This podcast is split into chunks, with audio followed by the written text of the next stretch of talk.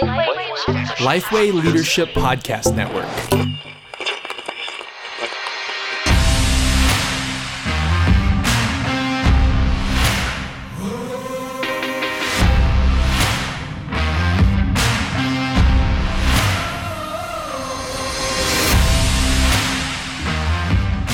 Hey, everybody, welcome to Ask Me Anything. I'm Matt Love. I'm here with Pastor JD Greear. And JD, do I have to be a leader? That's the question. uh, the question today is is about uh, kind of what it means to be a man. You know, I don't know how we've taken this long. You're a very manly man. I don't know how it took us this long to do this.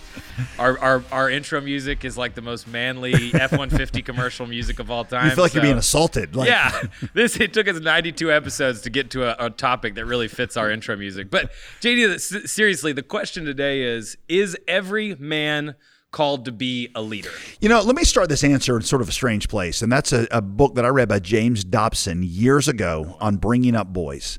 And he talked about learning to recognize that there is an ideal of manhood or a caricature of manhood that we sometimes wrongly project on our sons to great damage. Um, God made some men to be very soft spoken, He made them to be very artistic. And if the image of a man is a guy who hunts and grunts and, you know, um, killing and grilling, and that's what he does, and he loves sports, and, uh, you know, these, um, these are not things that are, are essential manhood. Um, and we got to learn to respect the various ways that God has made. And so, if the answer, if the question is, did God make every man to play this role of alpha male? Mm-hmm. Did He make them all to be boisterous in personality and like to take charge, or even like to, you know, administer, you know, get down into the the details of pushing things through, then the answer is absolutely not. But there's another level in which you could answer the question of is every man created in the image of God in a way that he has a leadership component? And the answer to that is absolutely. Uh, we see that when God put man in the garden, he made him in his image and he put him there as a as a protector and a keeper of that, and that implies a certain kind of leadership. In fact, Matt, when I teach um, our men which I did just a few weeks ago, um, I always point out that in Genesis 2, before the fall, you see that man put into the garden first alone is put with several leadership responsibilities before the woman is brought into the onto the scene. And when she is brought onto the scene, it's as if she is being brought into some things that he is already doing and leading in. Uh, the first of those is spiritual leadership. Uh, we see that because God gave the commands about the garden to the man, and um, the man is inspected, expected to instruct um, uh, and share those with the woman. Paul's going to take that in, in, in the book of First Timothy and say, then therefore there are two two relationships in which the man should always play the spiritual leader, um, which is one's going to be the church, and that means in the role of pastor and elder. That is something reserved for men, and um, also in the in the the home where he is to be the spiritual leader. Doesn't mean he's the most spiritual in either of those venues, by the way, and it doesn't mean that women aren't supposed to lead in other places. Just that in those two institutions, God has has said this is a, a place going back to the Garden of Eden. Paul said, uh, First Timothy two, where the man is supposed to lead. Um, he's supposed to lead in um, in provision. Uh, we see that man is put in the garden to tend it and to keep it, and when she's brought in, um, it's a garden that he's already been working in, and the implication is that he is the um, uh, he takes on responsibility to provide for the family. That doesn't mean she doesn't work. Doesn't mean that she doesn't make more money than him. It just means that he he assumes that responsibility of providing for his family. Um, you see that uh, protection. I mean, one of the things he says is, is, "This is bone of my bone and flesh of my flesh," and he's taking responsibility to um, to protect. Um, I would say he is the leader in romance because uh, the first thing that is uh, that the first word spoken by men in the Bible was a love poem he composed about his wife, and I think all throughout the um, the Bible you see that there is um, that part of being a leader is is taking that initiative in romance, just like we see man do in the garden. Um, I would add to that, by the way, in in the family, um, that he is to take the role in leading in discipline. You know, there's uh, there's people say sometimes there's not a lot of of passages in the Bible on parenting. Um, well, there's a whole book, Proverbs, um, and it's on parenting, and that book is written from a father to a son. Yeah. So the only book we have in the Bible about parenting is written f- by a man to another man. The only passage in the New Testament that talks explicitly about parenting is Paul in Ephesians six when he talks about you know parenting. He says, "Children, obey your parents in the Lord." But then the only instruction he gives to the parents is to the dad. And he says, you know, bring up your children in the fear and or the the knowledge, instruction, and admonition of the Lord. And and uh, it's not that that the wives and moms aren't important. It's that the man is supposed to be leading in the, the discipline of his children. Uh, I don't want to get too far ahead of myself, but when you look at right now what goes on, even in Christian households, Yeah. The men are kind of unengaged. They let, they let the mom do that, and that's not what it's supposed to be. Um, the last one is um, sacrifice. He's to be a leader in sacrifice. When um, when Paul talks about how the man is to love the woman like Christ loved the church.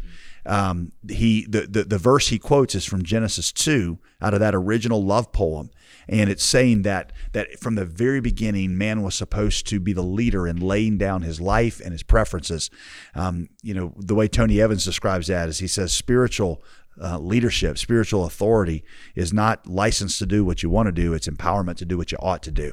Um, uh, C.S. Lewis says, yes, man wears a crown in, in the marriage and in the home, but the crown is made first of thorns before it's made of, or it's never made of gold. It's, uh, I always say tongue in cheek. That means if I'm the spiritual leader that my wife needs me to be, um, and that means that of 95% of the arguments that we have, I will voluntarily lose because most of them are not about true spiritual leadership things. They're about where we're going to eat, you know, that night. And I ought to lay down my preferences for hers.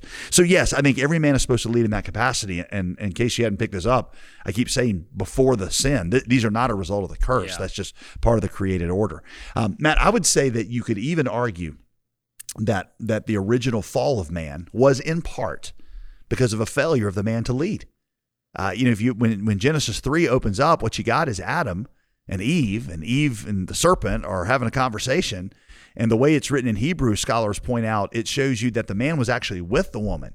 And the word it uses for with means standing right beside.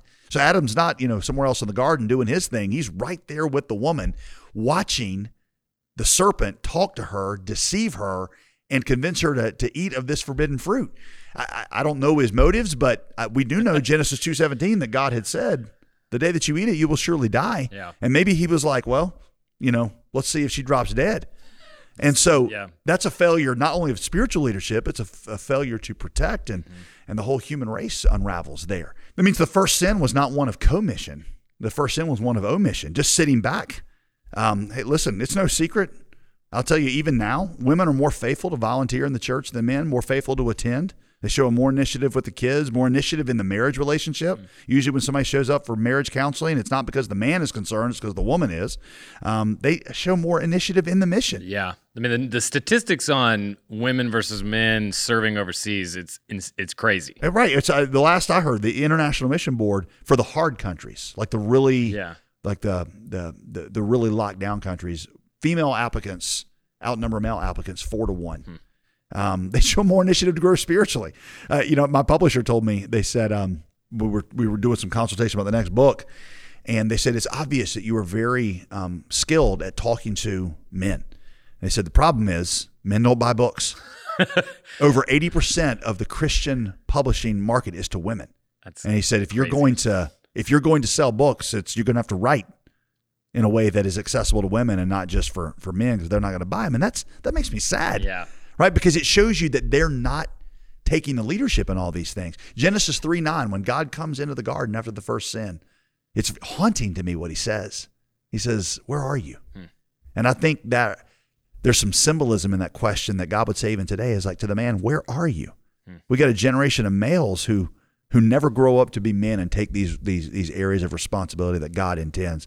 Uh, Dr. Anthony Bradley, who is an, an African American sociologist, uh, lives up in New York City. He pointed this out recently. 85% of youths in prison come from fatherless homes. 71% of high school dropouts come from fatherless homes. 90% of all homeless and runaway children are from fatherless homes. 60% of youth suicides are from fatherless homes. That means because men are failing to lead and men are not stepping into those places, the society we live in is, is much more broken. Okay, so yeah, I, those statistics are. I mean, it's hard to hear some of that Mm. stuff. But is there any? I mean, is there any good news? Is there any? is there any kind of a positive? You know, we could kind of throw in there as Of well. course, there's good news, Matt. well, uh, again, you got to be careful because you could take what I'm about to say, what I'm about to say, too far. But just as the fall of humanity came from the failure of a man to lead, in the Bible, salvation comes as a man takes up his leadership role. Now, he, hear me out here. Um, that's salvation comes from Jesus. Yeah. But who is Jesus? He's the second Adam. And what did he, the second Adam, do? But everything that the first Adam failed in, Jesus did right. You know, the first Adam waited for his wife to die um, while she took the forbidden fruit. The second Adam, Jesus, well, after we had brought the sentence of death on ourselves, he stepped into the way and died himself. Um, the first Adam ate fruit from a forbidden tree and brought a curse of death. The second Adam climbed up into a cursed tree, mm-hmm. uh, you know, the, the cross, and then he provided life for everyone. Um, and so he reversed what the first Adam had done wrong. Well, in the same way, those of us men who have been redeemed by Jesus, it's as we reclaim these leadership roles and as we begin to take the responsibility, we'll find that that salvation and blessing multiplies. This is not at all to imply that women don't have an important and essential role in this process. Of course they do. I'm just talking to men saying yeah. as we play our role, we'll see that God begins to bring that, that kind of healing. Tony Evans, years ago, he made a statement and I, I love it. He says, as goes the man, so goes the family. As goes the family, so goes the church. As goes the church, so goes the community. As goes the community, so goes the nation. And that means if you want to change the nation, you got to change the community. If you want to change the community, you got to change the church. And if you want to change the church, you got to change the family. If you want to change the family, change the man. Yeah. He, he, he, he points out this study that shows that if a child, if a child is the first one to come to yeah. faith in Christ yeah, in a family, there's only a three and a half percent chance everybody else in the household will follow. Right? If it's the mom, what do you think that is? Right? 17 a little bit higher a little bit higher 17 if the mom is the first one to come to faith in christ there's a 17% chance 17 that everyone else in the family will come to faith in christ if the father is the first one to come to faith in christ there's a 93% chance Man. that everyone else in the in the family will follow that's really good. I, I love the the distinction of what leadership is because I think this is where you know I think we in our sinful nature, men tend to make leadership either about dominating and controlling mm-hmm. or about orienting everybody to serving them. But what you're saying is really the biblical call of leadership for men is is sacrifice, it's service, it's living the way it's it's following in Jesus' footsteps and those things. So but but JD, just to make this really practical, there's hopefully a lot of men listening to this that that are encouraged to go and try to say, I want to operate that way. What would be just some practical things you would tell them to do to so we hope that, God's the, called them to be. We hope that the uh, the demographics of our listeners is yeah. not. I mean, yeah. first of all, ladies, we, we love you guys, and we're gonna ask JD what it takes to be a to biblical womanhood next week. we love you, gals. But um, uh, yes, for those of you men that are listening, what do you do? Well, one is I hope that you'll really examine what I just said in light of the scriptures. Spend some time meditated on it, study Genesis two and three. Um, give this another listen if it helps. Um, I would say the first thing you can do is is after that is you can make sure that you are are fully following Jesus. Our previous podcast, we talked about the five most essential yep. qualities of a disciple. Go back and review those and make sure you're living that those out as a leader in your church. A leader, not necessarily as the alpha male or somebody who's in charge of mm-hmm. everything, mm-hmm. but but that you are leading yourself and those in your circle of influence and those things. Um, I would say that very practically. Let me, let me draw from Dr. Bradley again. Um, you should commit to go against the grain when it comes to how you order your relationships. Uh, Dr. Bradley points out um, that we ought to commit that we will put, if we're married with families, our wives before our children. Mm. Our culture says the opposite. We, but I, I put developing and taking care of my wife and loving her even before my own kids. Secondly, put your children before your work. Again, that's the opposite yeah. um, of what our society says. But wife before children, children before work. Number three, put friendships before solitude most men as they get older. In fact, being 47, it's kind of sad watching this, but I, I notice a lot of men my age get more and more isolated. If they have any friends, it's their one friend is their wife. But you need to pursue friendships and, and that kind of community before solitude. And then number four, God before all of it. Yep. So wife before children, children before work, friends before solitude, and God before all of it. Um, that might give you at least some practical things to, to get started on. That's that's great. Well, thanks so much for listening. And we would encourage you, if you like this podcast, to listen to the Ron Edmondson Leadership Podcast. You know you're a good leader when you get to name the podcast after yourself, right? so um, just look up Ron Edmondson Leadership Podcast on your favorite podcasting app. Subscribe today. And then if you enjoy this podcast, we would just encourage you to do two things. One, review it. Yes. on Apple Podcasts. That helps people see it, and then also subscribe, and then you don't have to Smash worry about that download. subscribe button. hey, we're talking. It. Yes, listen, we're talking to men. Hit, just devastate that subscribe button. There you go. That's that's your last application for biblical manhood. Uh, and then we'd also love for you to check out JD's uh, newest book.